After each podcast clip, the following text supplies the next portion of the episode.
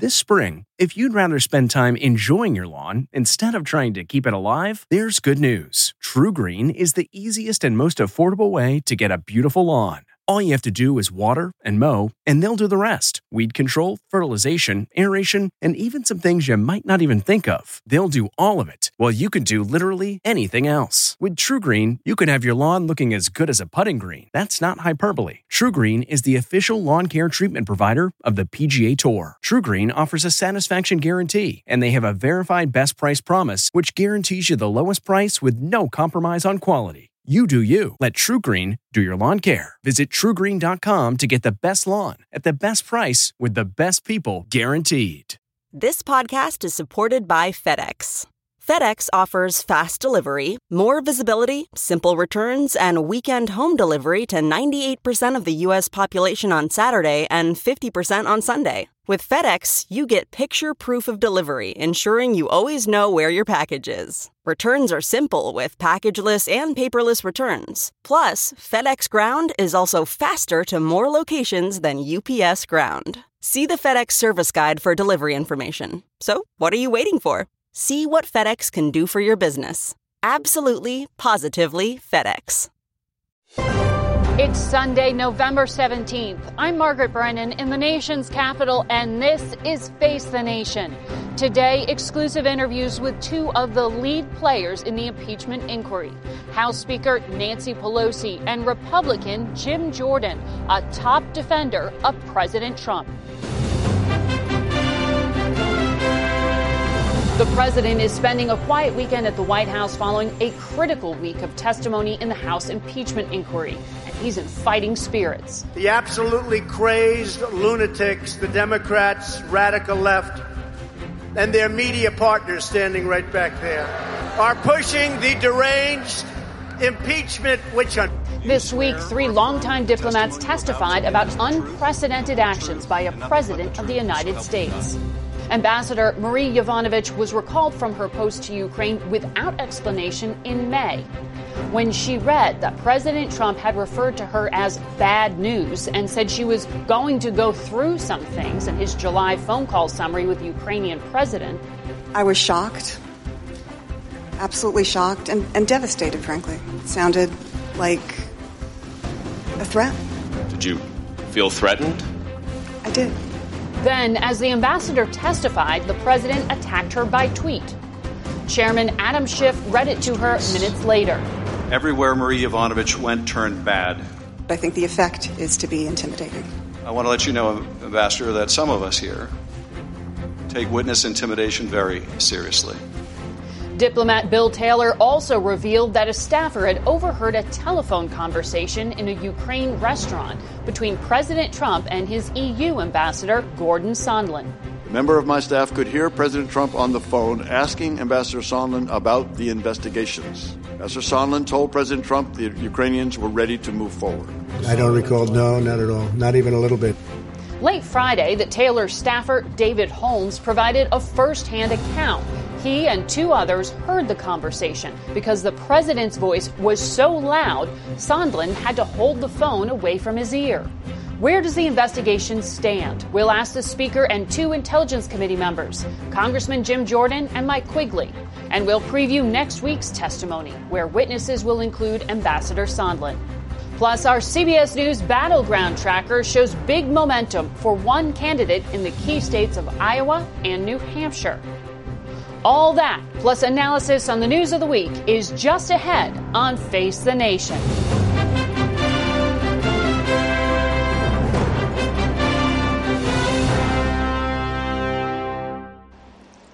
Good morning and welcome to Face the Nation. We begin with House Speaker Nancy Pelosi. We spoke with her just after the conclusion of public impeachment hearings Friday. Our conversation started with President Trump's real time tweet about Ambassador Marie Yovanovitch. Why do you think he was tweeting about her? Well, he made a mistake, uh, and he knows her strength, and he was trying to undermine it. Of course, presidents appoint ambassadors uh, but people don't insult people, especially when they're giving testimony before the Congress of the United States.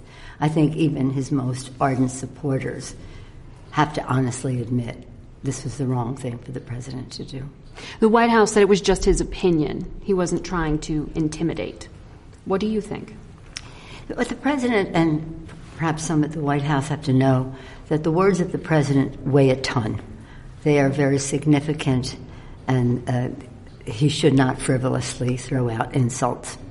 But that's what he does. I think part of it is his own insecurity as an impostor. I think he knows full well that he's in that office way over his head, and so he has to diminish everyone else. Do you think that was witness intimidation in your book? I haven't had a lot of time to pay attention to the president's tweets and the uh, uh, legal implications of them. I just think it was totally wrong and inappropriate and typical of the president.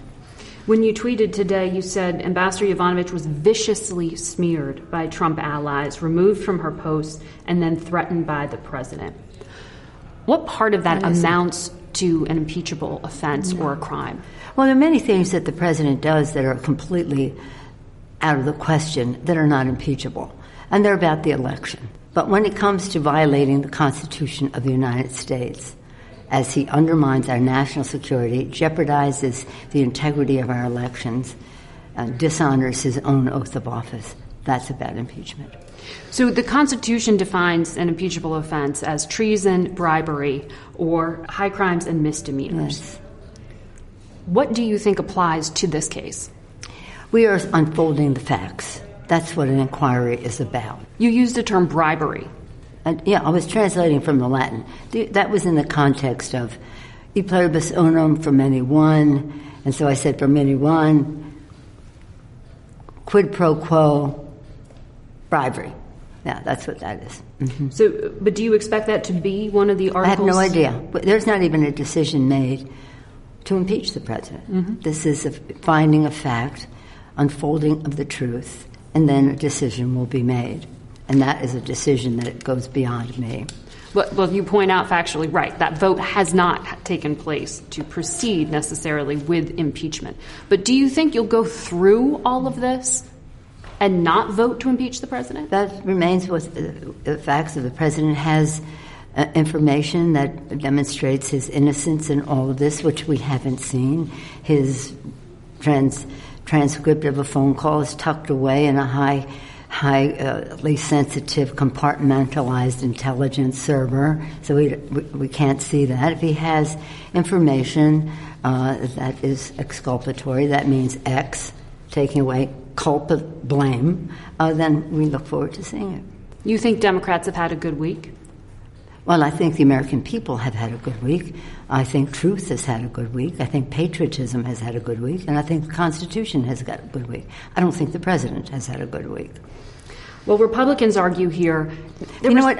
If we could just talk about what we want to do, I, I really have a real discomfort level of responding to what Republicans say uh, because they are in, in, denial about what has happened in the country. So if you want to ask me about where we're going on this, mm-hmm. I'm happy to respond to that.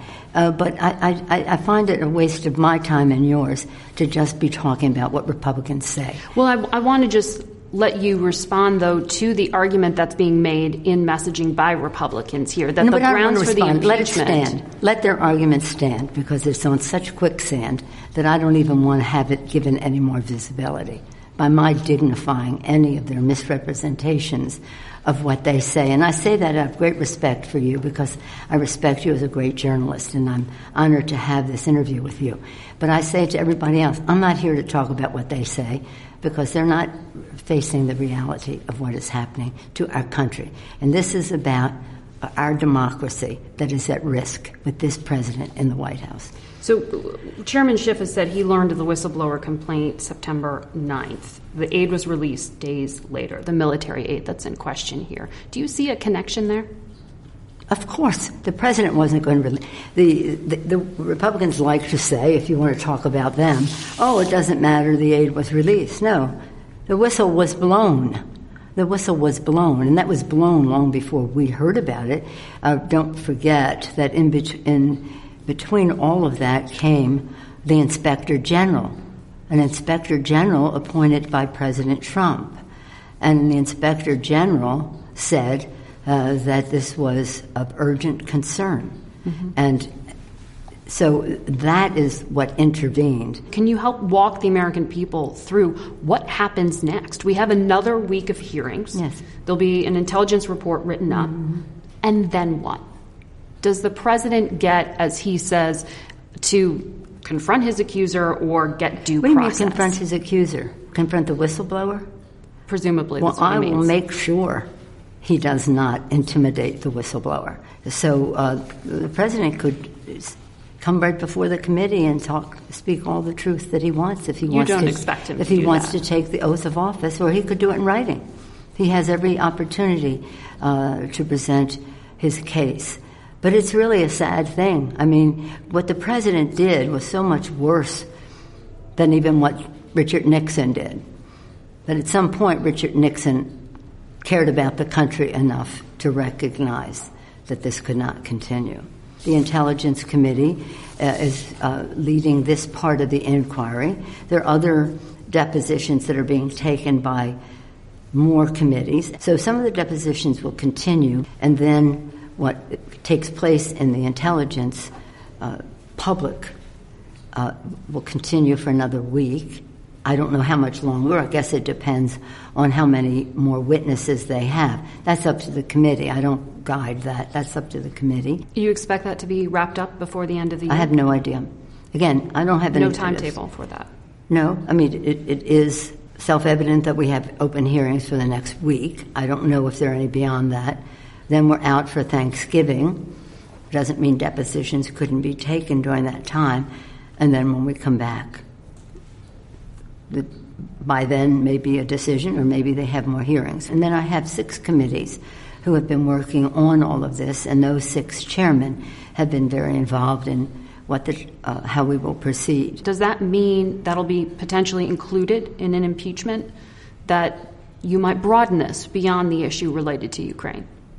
Well, that, that's not up for me. That's what the facts will uh, determine. We're also proceeding in the courts.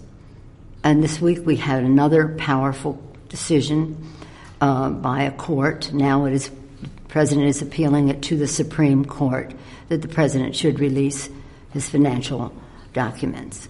Uh, we've won all of the cases in the court on this. Roger Stone, what seven counts was it that he was found guilty? Manafort is in prison. Michael Cohen, the president's lawyer, is in prison. There's so much wrongdoing attached with all of this. But we have to keep it very uh, precise in terms of the President of the United States and the Constitution of the United States. And that is what this is about. And it's very serious. And none of us came here to in- impeach a president. This is very sad. At the same time, as I say, we're trying to pass a trade bill, uh, pass our appropriations bills, Voting Rights Act, whether it's background checks, climate action now, uh, uh, equal pay for equal work, raising the minimum wage, all of the issues that we're working on for the good of the American people. So this isn't while this is a concentration of our conversation here, it's not what we do in a day. You met with the Treasury Secretary this week, and he said the White House has no intention of allowing another government shutdown. Agreed. We are. We're all in Are you confident you that. can avoid one? Well, let us hope. Left to their own devices, uh, the appropriators can avoid that. Does that mean Democrats will provide funding for the border wall? No. No. That's, we have um, well over a trillion dollars worth of decisions to make. I don't know why we would go uh, to that. Uh, the president hasn't built any new wall in the whole term of office.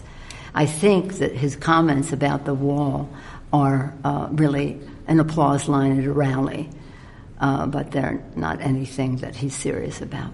When will the free trade deal, known as USMCA, be up for a vote? When we have assurances that worker protections are provided. It's all about enforcement. You said imminent recently. Does yeah, well, mean- imminent. That, well, we're a long way from where we started.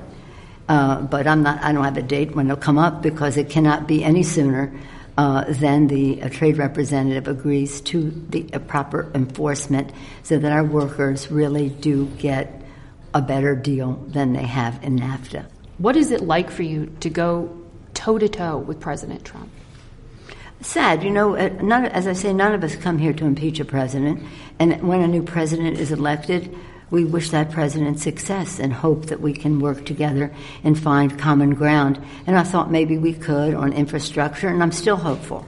I thought we could on reducing the cost of prescription drugs, and I'm still hopeful. I had hoped that he would want it to be able to find some common ground. It's not a president who believes in governance. I've, I've worked with President Bush before, and we did many things, passed the biggest energy bill in the history of the country, PEPFAR, mm-hmm. HIV, AIDS, drugs, uh, issues that related to fairness in terms of the tax code for poor people. And our, we, we did many things do together. Do you think it's different now, though, because you are so often the only woman in this room? Mm-hmm. I mean, that mm-hmm. iconic photo of you uh, after uh, that recent clash at the White House with you standing up. I was largely the only woman in the room when President Bush was president as well. Uh, but President Bush believed in governance, so you could find common ground. But if you don't believe that you know, in governance, then there's hardly any way to negotiate a solution. This is a very strange situation. 24th of September was when I called for a, a fuller expansion. The inquiry was going on, but to proceed with the inquiry, and that kind of changed our communication until that day in the room when I said, all roads, Mr. President, with you lead to Putin whether it's giving them a stronger foothold in the Middle East by what you did with Turkey and Syria, or what you did by withholding a grant, uh, withholding aid to military assistance voted by Congress to Ukraine to the benefit of Putin. 11,000, more like 13,000 by now, Ukrainians have died at the hands of the Russians. They needed that military aid. And with his disparaging remarks about NATO and questioning our commitment to NATO that's to Putin's advantage. So uh, we do have, a, shall we say, a candid relationship. Madam Speaker, thank you for your time. My pleasure. Our full conversation with Speaker Pelosi will be on our website, facethenation.com, and an additional segment will be airing later today on our digital network, CBSN. When we come back, Republican Jim Jordan. He's leading the charge defending the president in the impeachment hearings. Stay with us. This episode is brought in part to you by Audible, your go to destination for thrilling audio entertainment. Whether you're looking for a hair raising experience to enjoy while you're on the move or eager to dive into sinister and shocking tales, Audible has an exclusive collection of thrillers from best selling authors that will keep you on the edge of your seat. Like James Patterson's first audio only thriller, The Coldest Case.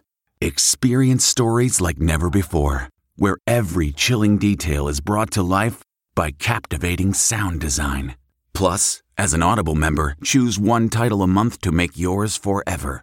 And now, new members can try Audible free for 30 days. Just visit audible.com slash WonderyPod or text WonderyPod to 500, 500. That's audible.com slash WonderyPod or text WonderyPod to 500, 500. We're back now with Republican Congressman Jim Jordan. Good morning to you. Morning. It's good to have you here in you. person. Um, and, and, before we get going, eh, the cut of, oh, above your eye. You didn't get into a fist fight. No, this was just a run in. I, I, uh, I, I, got between Adam Schiff and a camera. How about that? uh, no, actually, uh, it's, it's somewhat embarrassing. But uh, the door to the Intelligence Committee hearing room yeah. in the bunker in the basement where, where we've been doing these depositions it opens and it stays open on the time and then it closes on its own. I stepped out to say something to my colleague, Mr. Meadows. Mm-hmm. It started to close and I didn't realize I turned and bumped into the door. So, so know. just so we, we clear that up right yeah, out of the exactly. gate. That's real important. As you heard uh, from the speaker in that interview, she argues that the aid to Ukraine was only released because of the whistleblower. What reason were you given that the aid to Ukraine Five. was eventually released? Because President Zelensky met five times with senior U.S. officials. One, of course, was the phone call with President Trump, and then four meetings, actually face to face meetings, with U.S. senators, ambassadors, uh, with Vice President Pence. And in each of those meetings, never was it talked about linking the security assistance dollars to any type of investigations. But what did happen in those meetings is they all became convinced Zelensky's the real deal. Remember, we're talking about Ukraine. One of the three most corrupt countries on the planet, mm-hmm. and we're talking about the hard-earned tax dollars of the American people. So they became convinced that this media star, this new guy to politics, whose party just won an overwhelming majority in their parliament, was the real deal, and he was legit, and he was worth the risk. So that September said, we'll 9th complaint, and then the September 11th release of the aid. You're saying that's just uh, just the calendar just happened to happen. Well, it, it, did, and plus, remember, the aid didn't have to be released till September 30th. Right. So it gets released on the 11th, and most importantly, most importantly, the Ukrainians did nothing to, uh, as, as, far as investigations goes, to get the aid released. So there was never this quid pro quo that the Democrats all promised existed before President Trump released the phone call. Well, uh, I want to get to some new testimony. Mm-hmm. Um, an American diplomat named David Holmes testified before behind closed doors uh, on Friday, uh, and I, I want to know do you think because he now has firsthand knowledge in which he explains he overheard a conversation between the President of the United States and Gordon Sondland, isn't he credible? This was firsthand. Well, I mean, look, uh, he overheard a conversation.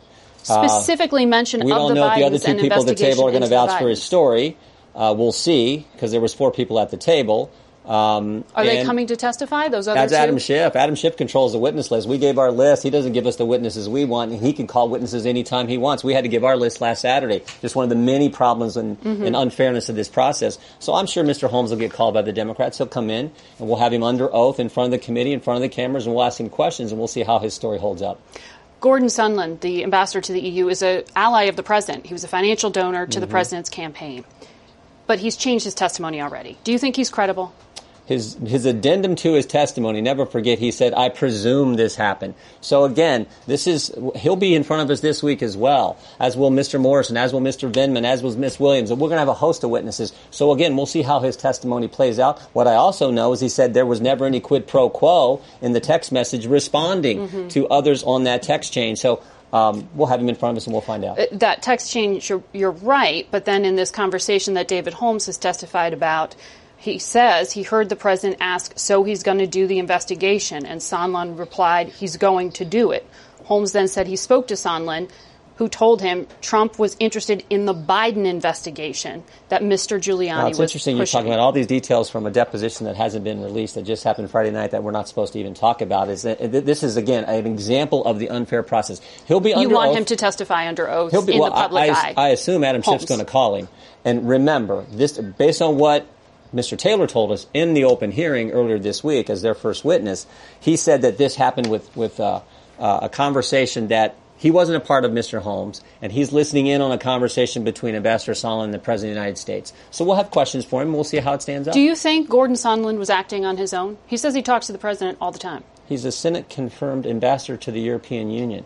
Mr. Volker is, is a, a, the special envoy, a distinguished career serving our country in the diplomatic corps. Right, but Sondland we have, we have Rick Perry. About. We have Secretary Perry, Senate confirmed, working. This whole, this whole irregular channel I find interesting because they're all Senate confirmed individuals, respected individuals, accomplished individuals right. working on the diplomatic mission, and somehow that's, that's, that's crazy. I, I just don't follow. Here's the, here's but, the but bottom line. But do you line. think that the project that Gordon Sondland was working on here when he said the Biden investigation that Mr. Giuliani was pushing. Was that with the president's Here's okay? what I understand. We haven't heard from Kurt Volker yet the first witness the Democrats called, the special envoy, Ambassador Volker, he said everything that was done here, there was no quid pro quo of any kind, and it was all done in a way that was consistent with the mission of making sure the aid ultimately gets to the uh, to Ukraine, and mm-hmm. that things are done in the best interest of the United States, done in the best interest of Ukraine, and that's all. That all happened. And Ambassador Volker's testimony, I think, will be particularly good and particularly powerful when we get to hear from him later this week. Specifically, Volker said he didn't know there was a quid pro quo. Right. That none was ever communicated to him. Not that there was definitively no quid pro quo, just that he was not aware of it. No one's testified that there's been a quid pro quo. Everyone's got second, third hand, fourth hand information. Mr. Morrison, who was on the call, said he didn't think anything was improper or illegal mm-hmm. on the call. Miss Williams didn't think anything improper or illegal on the call. She said so, inappropriate. So but th- that's that. Those are the facts. Four facts will never change. Will ne- That's the funny thing about facts; they don't change. The fact that the, that we have the transcript and there was no linkage of any type of security assistance dollars for an investigation right. on the call. We have the two guys on the call. Are President you, Trump and President Zelensky said no pressure, so no just linkage. to be clear, though, are the you Ukrainians okay? didn't know that their aid was held at the time of the call, and most importantly, they didn't do anything. I, I any understand specific you're actions saying on that investigation the aid was to released. get the aid released. I understand you're saying the aid was released, but to, to put a fine point on it, are you comfortable with the investigation that was requested? The investigation that, that was requested. Well, look, that the, the president, president was, spoke to Gordon Sondland I, about this request to I have the, the, Bidens investigated. I thought we were Are supposed to be looking into potential impact on the 2016 election and, and, and, uh, and, foreign countries' involvement in 2016 election. So I'm comfortable with that. well. This is a 2020 is. election. Does that make you I, comfortable? Well, I don't think that's what took place here because there was never an investigation undertaken. There was never an announcement from But the President request Zelensky. for one that was overheard and testified to. But it didn't happen. Like, there's, there's all kinds of talk about things, but it didn't happen. And when, remember, when this all broke, and the attempt what the doesn't bother us? you. What the Democrats tell us? There was a quid pro quo. The scary thing is the Democrats have been out to get this president. Mm-hmm. I, was struck by listening to Speaker Pelosi's comments. Her answer to your second question, mm-hmm. she used the word imposter, uh, talking about the president of the United States who 63 million people voted for, who won an electoral college right. landslide. And yet these Democrats have been trying to get him, the start of this Congress, Congresswoman Tlaib yeah. said she wants to impeach him before any evidence. Five members, think about this. I understand. Five members of the, of the Democrat, five Democrat members on the Intelligence mm-hmm. Committee have voted to move forward with impeachment even before the whistleblower complaint was filed. I've got to go to a commercial break. Thank you very much, you Congressman. We'll be back in a moment. Looking to instantly upgrade your Mother's Day gift from typical to meaningful? Shop Etsy. Get up to 30% off well crafted and personalized gifts from participating shops until May 12th. This year, embrace your creative side. You know, the side your mom gave you, and shop Etsy for custom jewelry, style pieces, home decor, and extra special items she'll adore. Need something original and affordable for Mother's Day? Etsy has it. Shop until May 12th for up to 30% off gifts for mom. Terms apply.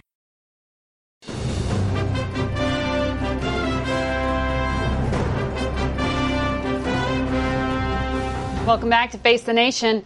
We turn now to a Democratic member of the House Intelligence Committee, Indiana Congressman Mike Quigley. Good to have you here. Is, is it okay if I leave my jacket on? I'm just curious. yes, it is fine. And my um, friends from Chicago will be upset. I am from Illinois. I'm sorry.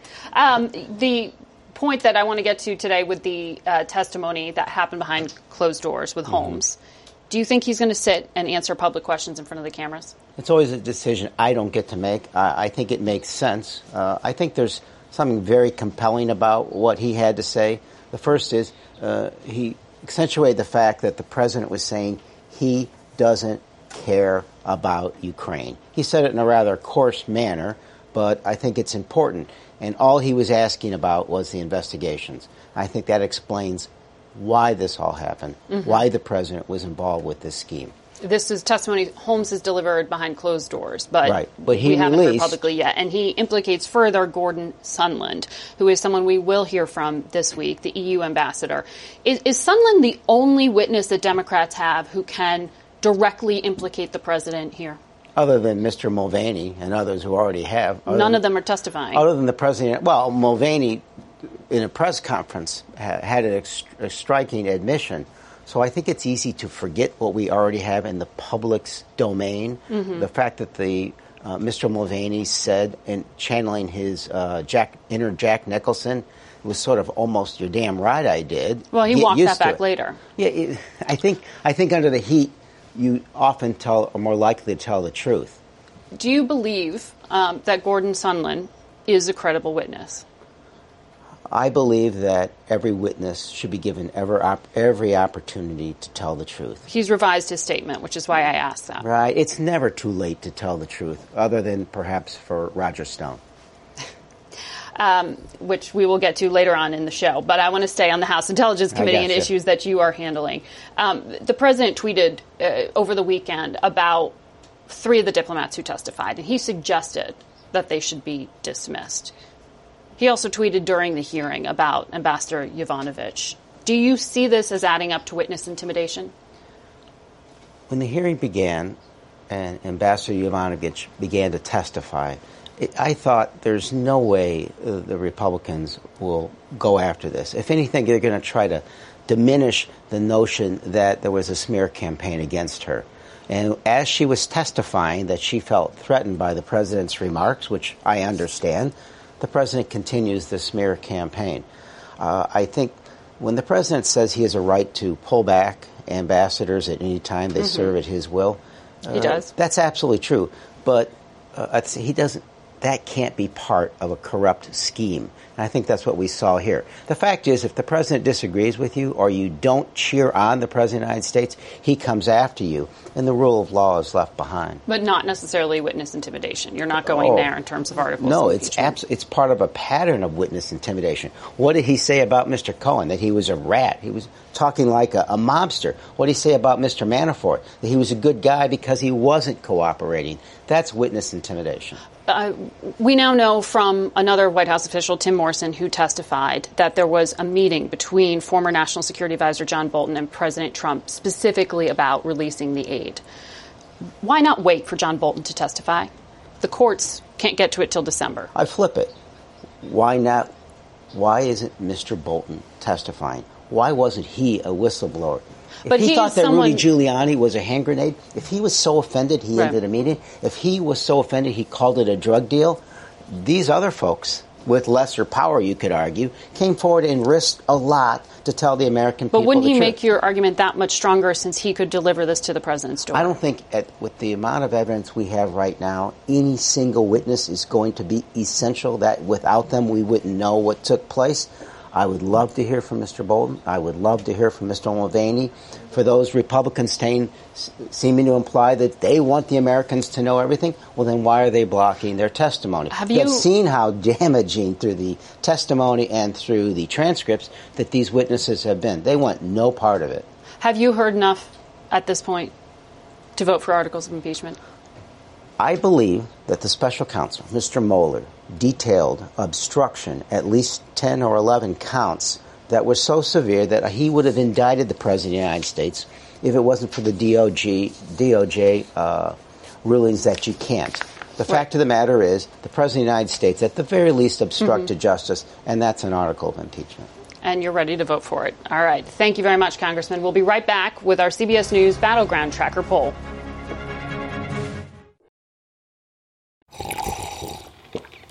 That's not just the sound of that first sip of Morning Joe. It's the sound of someone shopping for a car on Carvana from the comfort of home. That's a good blend. It's time to take it easy, like answering some easy questions to get pre qualified for a car in minutes. Talk about starting the morning right. Just like customizing your terms so your car fits your budget. Mm-mm-mm. Visit Carvana.com or download the app to experience car shopping the way it should be convenient, comfortable. Ah.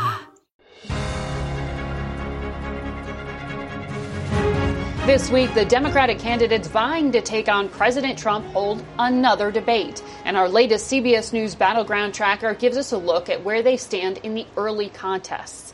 There are 18 states in our aggregate survey, starting with the Iowa caucus up through Super Tuesday. Former Vice President Joe Biden is back on top, now at 29% support, followed by Massachusetts Senator Elizabeth Warren at 26%. Warren had led last month. Behind them, Vermont Senator Bernie Sanders is at 18%. South Bend, Indiana Mayor Pete Buttigieg has risen to 9%, and California Senator Kamala Harris is at 7%. The remainder of the field comes in with 2% of the vote or less.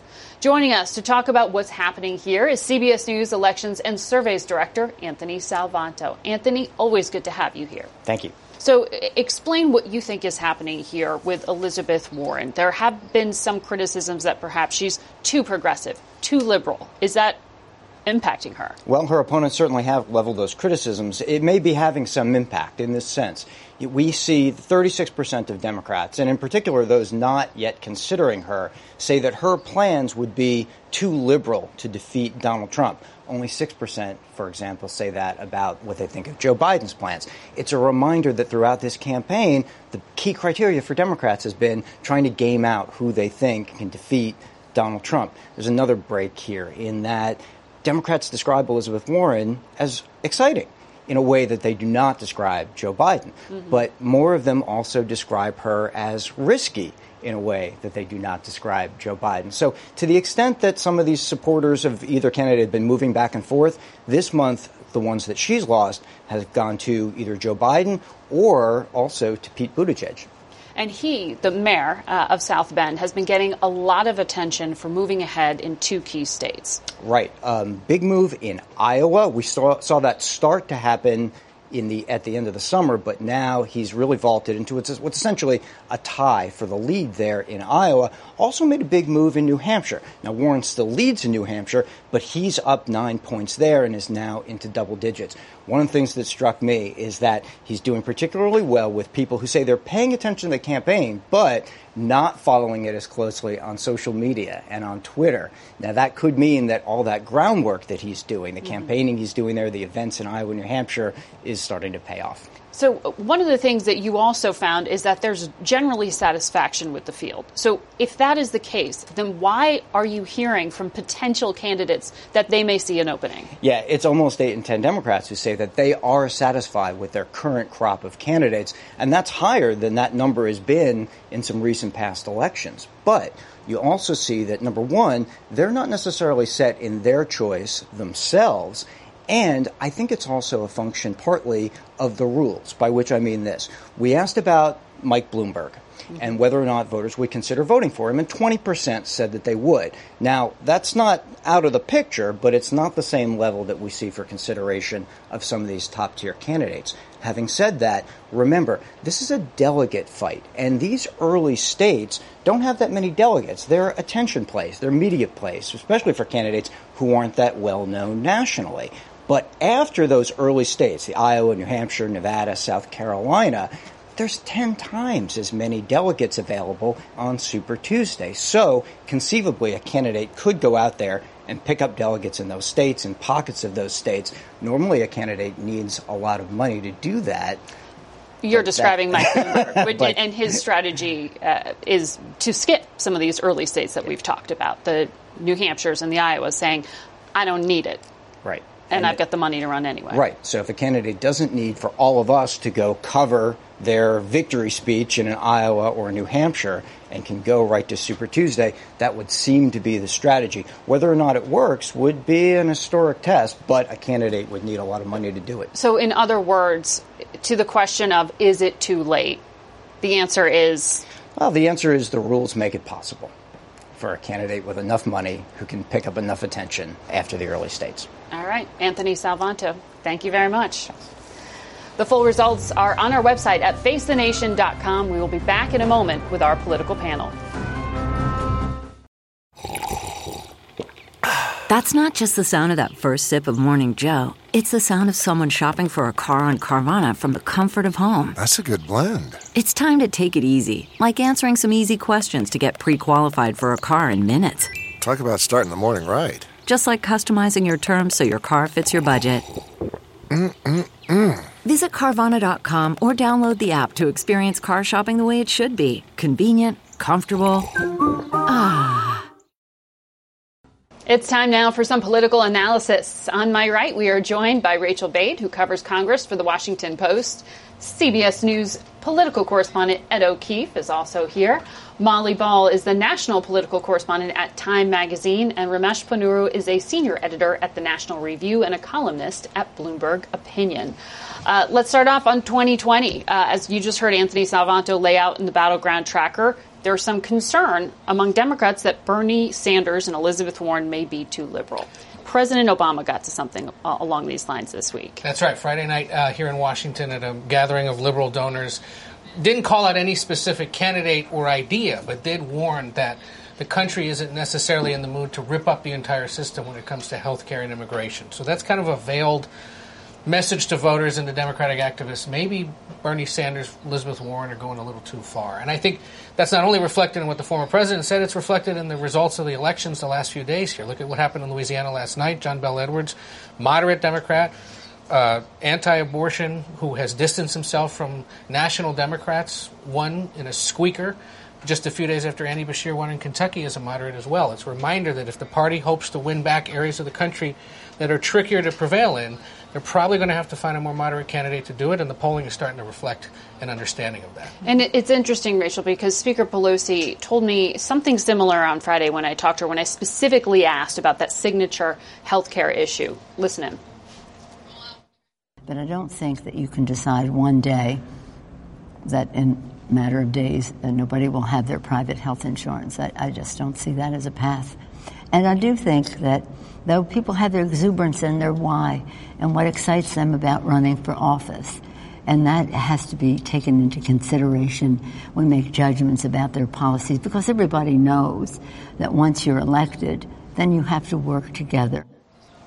So there you hear a master legislator basically saying what you're being promised on the campaign trail is going to be really hard to put through into law. Yeah, I mean, Pelosi and Obama uh, both sending up a red flare right now to these liberals in the 2020 race. I mean, this is a woman who comes from San Francisco. She's uh, as blue as you can be, but she's also she's you know taken back the House. Uh, she has seen her moderate members take Republican districts that Trump won in in 2016, and she knows that messages like Medicare for all and we're going to take your health insurance. That scares a lot of independent voters and a lot of Republican voters who are sick of Trump and want someone else to vote for, but can't see themselves voting for someone like Elizabeth Warren or Bernie Sanders, who are promoting a lot of free things that people are worried about their own taxes and what that's going to do to their bottom line. Ramesh, I mean, as someone uh, on the other side, do you think that there is anyone on the field or hinting who might be entering the field that could attract some Republican votes? I think that the more conservative or moderate the Democrats choose a nominee, the more likelihood they're getting crossover voters. Not just Republicans, but maybe people who have voted Republican in the past some of the time, voted Democratic some of the time, but some stances like taking away private health insurance or um, moving away from enforcement of the immigration laws altogether, those things I think are going to make people not want to cross the aisle and write off some of those Democratic candidates. And I think what you're seeing on the Democratic polling right now is it's a fluid situation, mm-hmm. partly because there are these doubts about the top candidates just a couple weeks ago, people were talking about, oh, this is really a Warren Biden race, or even Warren's the front runner. And I think Democratic voters are taking a look and saying, well, not so fast. We've got some time to make up our minds, and we have some concerns about who's the right person to do this job, including beating Trump in the first place. And they may have more choices. As we learned this week, Deval Patrick, the former uh, governor of Massachusetts, did get in. Mike Bloomberg still flirting here. And then I, I want to play this soundbite here Hillary Clinton said something kind of mysterious.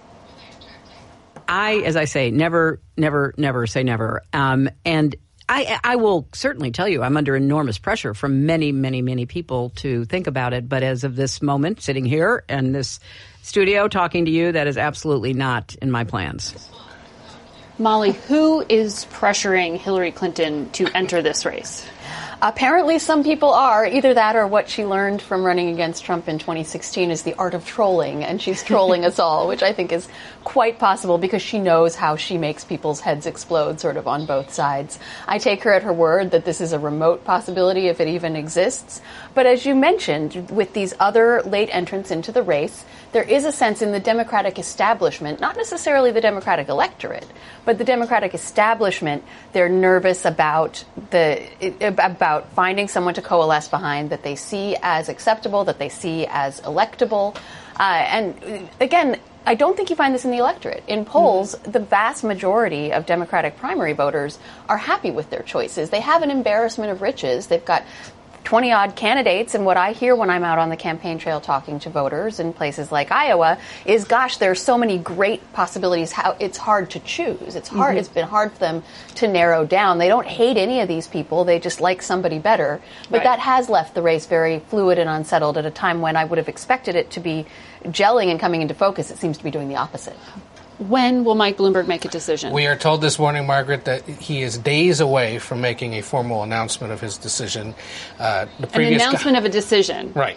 But we don't know what the decision is. We don't know what the decision is. We know he's still considering it. But anybody who puts their name on the ballot now in Arkansas and Alabama, which had the earliest filing deadlines and will vote on Super Tuesday, and has requested the paperwork from Tennessee, another Super Tuesday state, is certainly signaling that he would like to at least load test the theory, and he has the money to do it, that you can bypass those first four states and focus on the nearly, what is it, 13 to 1,500 delegates that are up for grabs on Super Tuesday and potentially run the table in those states by running big ad campaigns and showing up. And you mm-hmm. saw when he went to Arkansas this past week to file paperwork, they were thrilled to see him because they hadn't seen any other candidate. And so, if by virtue of just showing up, he can do that and spend money, perhaps he's he's able to wait out whoever prevails in the first four states. But to Molly's point, I think it's important to reiterate this because I've seen it in our reporting. Our, our, colleagues who are on the ground in these states have seen it as well, and the mm-hmm. polling now backs this up. Seventy-eight percent of Democrats in these first 18 states tell us in the battleground tracker they are satisfied with their choices.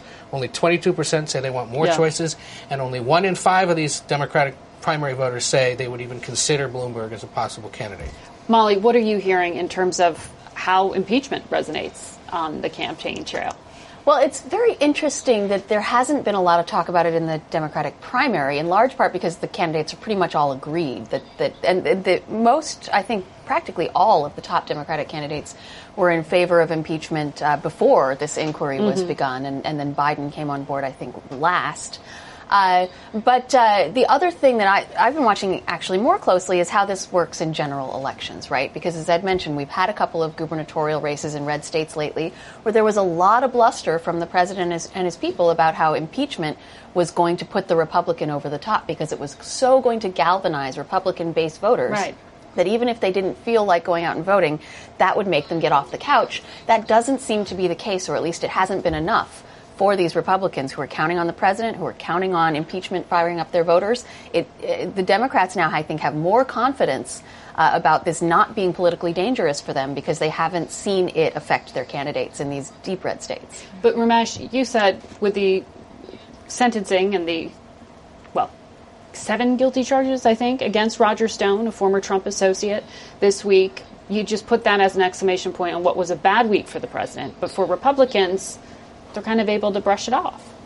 Well, the strategy is clearly to hold on to base Republican voters, not really to influence people who are in the middle, maybe is trying to decide what they think of the president. And they're moving from one argument to another, trying to come up with some stable ground from which to defend the president. And it's very tricky because the president mm-hmm. keeps undermining the defenses. So, for example, um, Jim Jordan, who we had on earlier, has said said earlier this week, well, obviously what happened was the president wanted to give the new president of Ukraine some time, test him out, see if uh, he really was the real deal against corruption. Then the White House releases the first conversation between Trump and Zelensky where Trump says you can come visit the White House. He's not giving him time. It's what the real story here is. He is perfectly willing to have him over, and then later he decides, oh, wait, I can use leverage here to get an investigation of the Bidens. Mm-hmm. And the word corruption was not used in that phone right. call or the subsequent one in July. So um, that's why they're flailing. They just have to keep coming up with new defenses. Molly, you're writing a book on Speaker Pelosi. I am. Out in April. What did you think of what she described there in terms of the, the tone she's setting for this huge political decision? Well, you know, say what you will about Nancy Pelosi, she is extremely consistent, and she has been consistent since the beginning of this process. Uh, first, in expressing reluctance she very much wants the American people to know that the Democrats aren't doing this because they're out to get the president. In fact, they don't want to do it, but they've been forced. Uh, and that continues to be her line. And then also trying to keep the focus off of partisanship. The fact is, this is a partisan impeachment. It was mm-hmm. uh, when they had the vote, it was a almost purely party line vote. Only Democrats are for it. They can't do anything about that if the Republicans don't want to come along. Uh, but they, but trying as hard as she possibly can to cast this in nonpartisan terms, to say it's about the country, it's about the Constitution, and trying to elevate this uh, and also make it seem like a big deal. I mean, this has also been part of the president's defense. Is just is uh, maybe not him, but people around him saying this just isn't that big a deal. Mm-hmm. It might have been bad, but it's not impeachable. There's 30 Trump scandals every week. Why is this any different? Mm. Uh, and she very much is trying to elevate the seriousness, and, and, and you know she's talking about bribery, she's talking about national security, right. and that's what she's trying to drill into people's minds. Rachel, is that why uh, when I asked the speaker, she didn't want to respond to what the Republicans are saying about impeachment? Yeah, no, I. Uh, it was interesting because she did something similar at a press conference this week, uh, particularly regarding the argument that Democrats have yet to have a witness who has quote firsthand knowledge, a witness who can say, "I talked to Trump.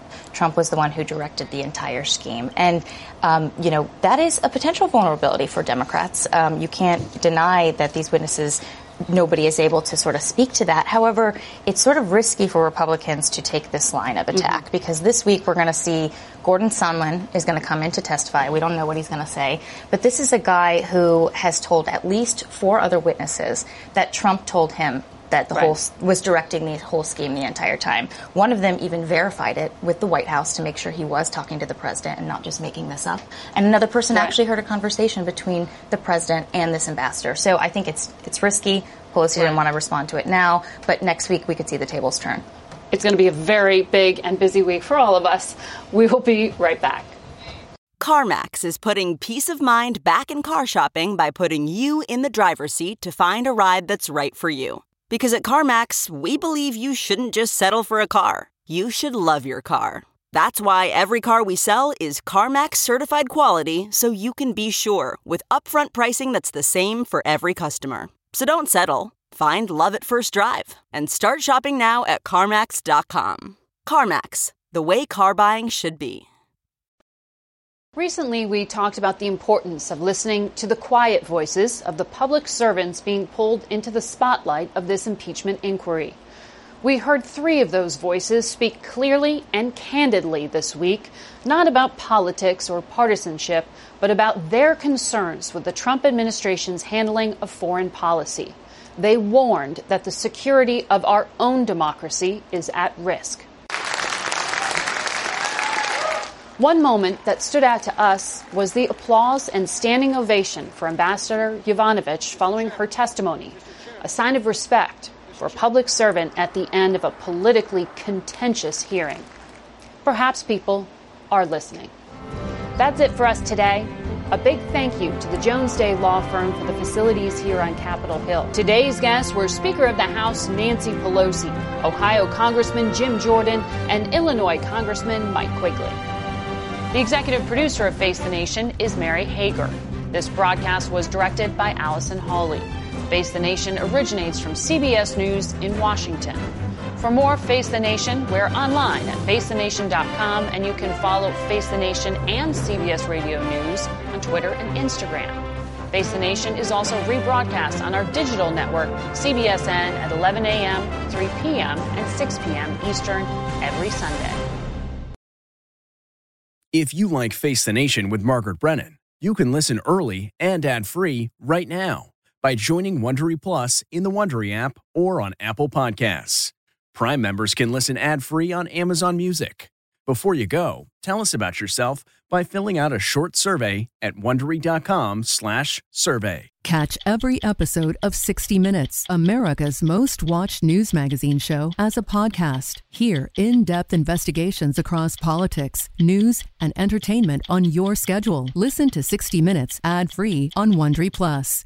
Survivor's back, and so is On Fire, the only official Survivor podcast. And we have a twist a new co host, the winner of Survivor 45, Dee Valladares. Hi! Listen to On Fire, the official Survivor podcast, wherever you get your podcast.